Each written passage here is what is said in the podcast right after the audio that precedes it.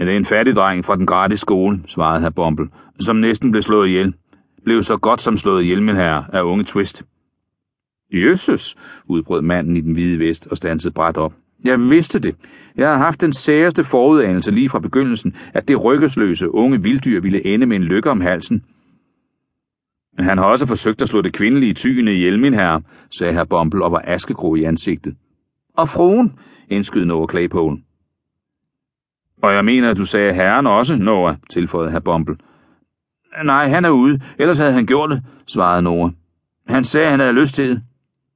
Åh, når så han sagde, at han havde lyst til det, gjorde han det, min dreng, spurgte herren i den hvide vest. Ja, svarede Noah. Og hvis det ikke er for meget, så skulle jeg spørge for fruen, om herr Bombel kunne finde tid at komme og pryle ham på stedet, fordi herren er ude. Selvfølgelig, min dreng, selvfølgelig, sagde herren i den hvide vest med et godmodigt smil og klappede Noah på hovedet, der befandt sig en halv snes centimeter under hans eget. Du er en god dreng. En rigtig god dreng. Her har du en penny til dig selv. Bumble, kan de ikke vende op til Sourberry med deres stok og se, hvad de kan gøre? De skal ikke skåne ham, Bumble. Det kan de være forvisset om, svarede kirkebetjenten, og pillede ved den voksforarbejdede hale, der var snoet om stokken for neden, til brug med sovnelig piskestraf. Og sig til Sauerberry om heller ikke at skåne ham. De får aldrig noget ud af ham uden striber og blå mærker, sagde herren i den hvide vest. Det skal jeg nok, svarede kirkebetjenten.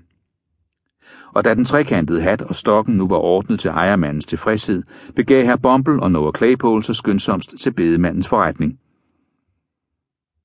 Her var situationen på ingen måde blevet bedre, eftersom herr Sauerberry ikke var kommet tilbage endnu, og Oliver blev ved med at sparke på kælderdøren med uformindsket energi.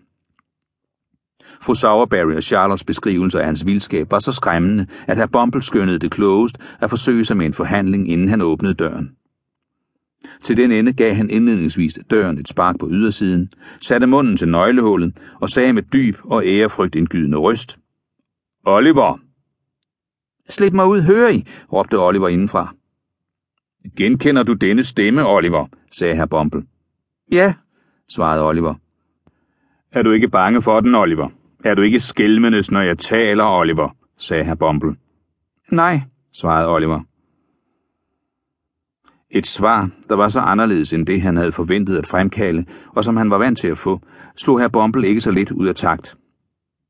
Han trak sig tilbage fra nøglehullet, rejste sig op i sin fulde højde og så stumt forbløffet fra den ene til den anden af de tre tilskuere. Altså, herr Bumble, han må være gal, sagde fru Sauerberry. Ingen dreng, der var bare halvt ved forstanden, ville våge at tale til dem på den måde. Det er ikke galskab, svarede herr Bumble efter nogle få øjeblikkes dybe overvejelser. Det er kød. Hvad? udbrød fru Sauerberry. Kød, fruen. Kød, svarede herr Bumble med strengt eftertryk. De har overfodret ham, fruen. De har næret en kunstig ånd og sjæl i ham, fruen, som ikke passer sig for en person i hans stilling, hvilket rådet, der er praktiserendes filosofer, kan fortælle dem. Hvad skal fattiglemmer med ånden og sjæl? Det er mere end rigeligt, at vi lader dem blive ved livet. Hvis de havde holdt drengen på Vellingfru, var det her aldrig sket. Du kære, du kære, udbrød fru Sauerberry og vendte fromt øjnene mod køkkenloftet. Det har man for sit storsind. Fru Sauerberrys storsind mod Oliver bestod i en overflod af beskidte klumper og bider, som ingen andre ville spise, så det røbede stor ydmyghed og selvopoffrelse i hende, at hun uden at protestere fandt sig i herr Bombels alvorlige anklage, som hun, det skal retfærdigvis siges, aldrig hverken i tanke, ord eller handling havde gjort sig skyldig i. Åh, sagde herr Bumble, da damen bragte øjnene ned på jorden igen. Det eneste, jeg ved af, man kan gøre nu, det er at lade ham sidde i kælderen en dags tid, indtil han er sultet lidt ned, og så hente ham ud og holde ham på vælling resten af læretiden. Han er skidt familie. I deres lidenskabers vold, fru Sauerberry. Både fødselshjælpersken og lægen sagde, at den der mor havde trodset vanskeligheder og smerte, som ville have taget livet af alle ordentlige kvinder flere uger tidligere for at komme hertil.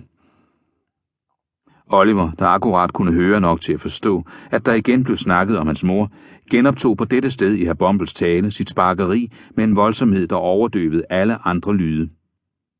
Sauerberry vendte tilbage i det samme, og da han havde fået Olivers brøde forklaret med de overdrivelser, damerne fandt bedst egnet til at hisse ham op,